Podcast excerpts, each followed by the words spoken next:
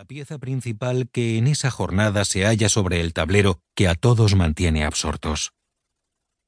Quien llama y pregunta por Aranguren no es otro que el cabecilla de la sublevación militar que desde primeras horas del día ha estallado en la ciudad.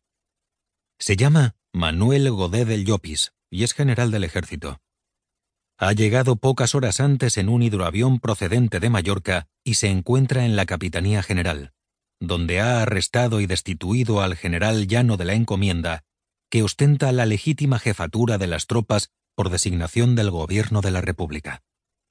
Hay varias razones para que Godet pregunte por Aranguren.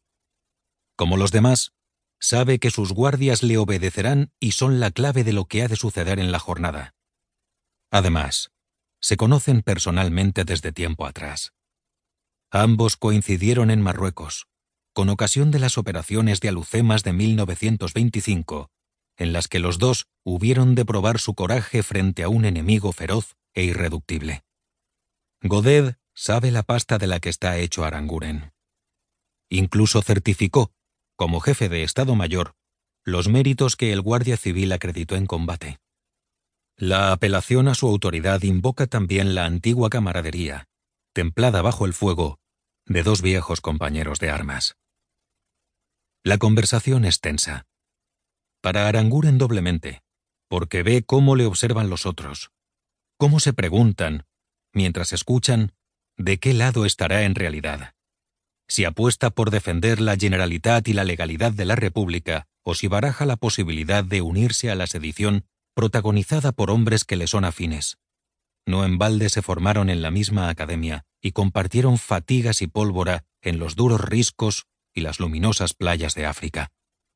Quizá porque desea disipar esa duda para él odiosa, nunca ha contemplado ni contempla otra opción que acatar la disciplina a la que se debe como guardia civil y atenerse al compromiso de lealtad a la República en el que empeñó su honor y su palabra.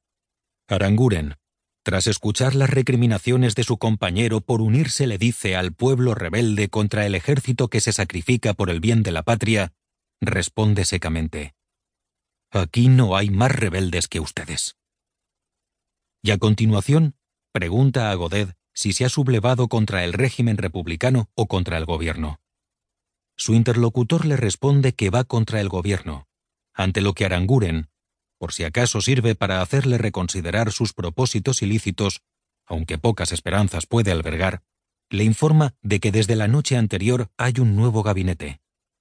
Godet, contrariado, le replica que eso no importa, y suavizando el tono, vuelve a invitarle a que se una a la rebelión ante la firme negativa del viejo general, que ha rebasado ya los sesenta años, el jefe rebelde monta en cólera y amenaza con fusilarle al día siguiente, cuando haya triunfado el pronunciamiento que encabeza en la ciudad.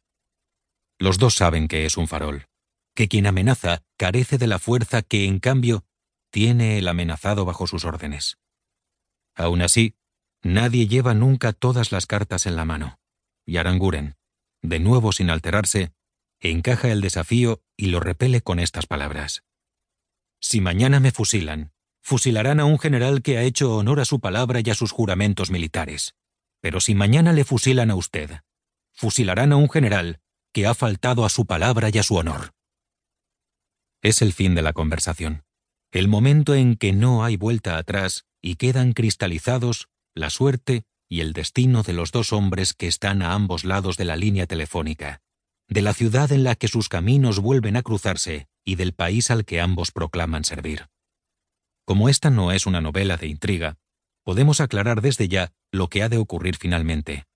Los van a fusilar a los dos, en esa Barcelona por cuya posesión se enfrentan. Al rebelde, al cabo de tres semanas, en los fosos del castillo de Montjuic. Al leal, menos de tres años después, al otro extremo de la ciudad, en el Camp de la Bota los dos al lado del mar, aspirando como último aire la brisa del Mediterráneo, junto al que no nacieron. Quiere el destino que los dos compartan una circunstancia más, la de haber venido al mundo junto al Atlántico, mirándolo desde Poniente Godet, originario de Puerto Rico, y desde Levante Aranguren, que vio su primera luz en otro puerto, el de Ferrol. Barcelona, la ciudad que ambos forasteros se disputan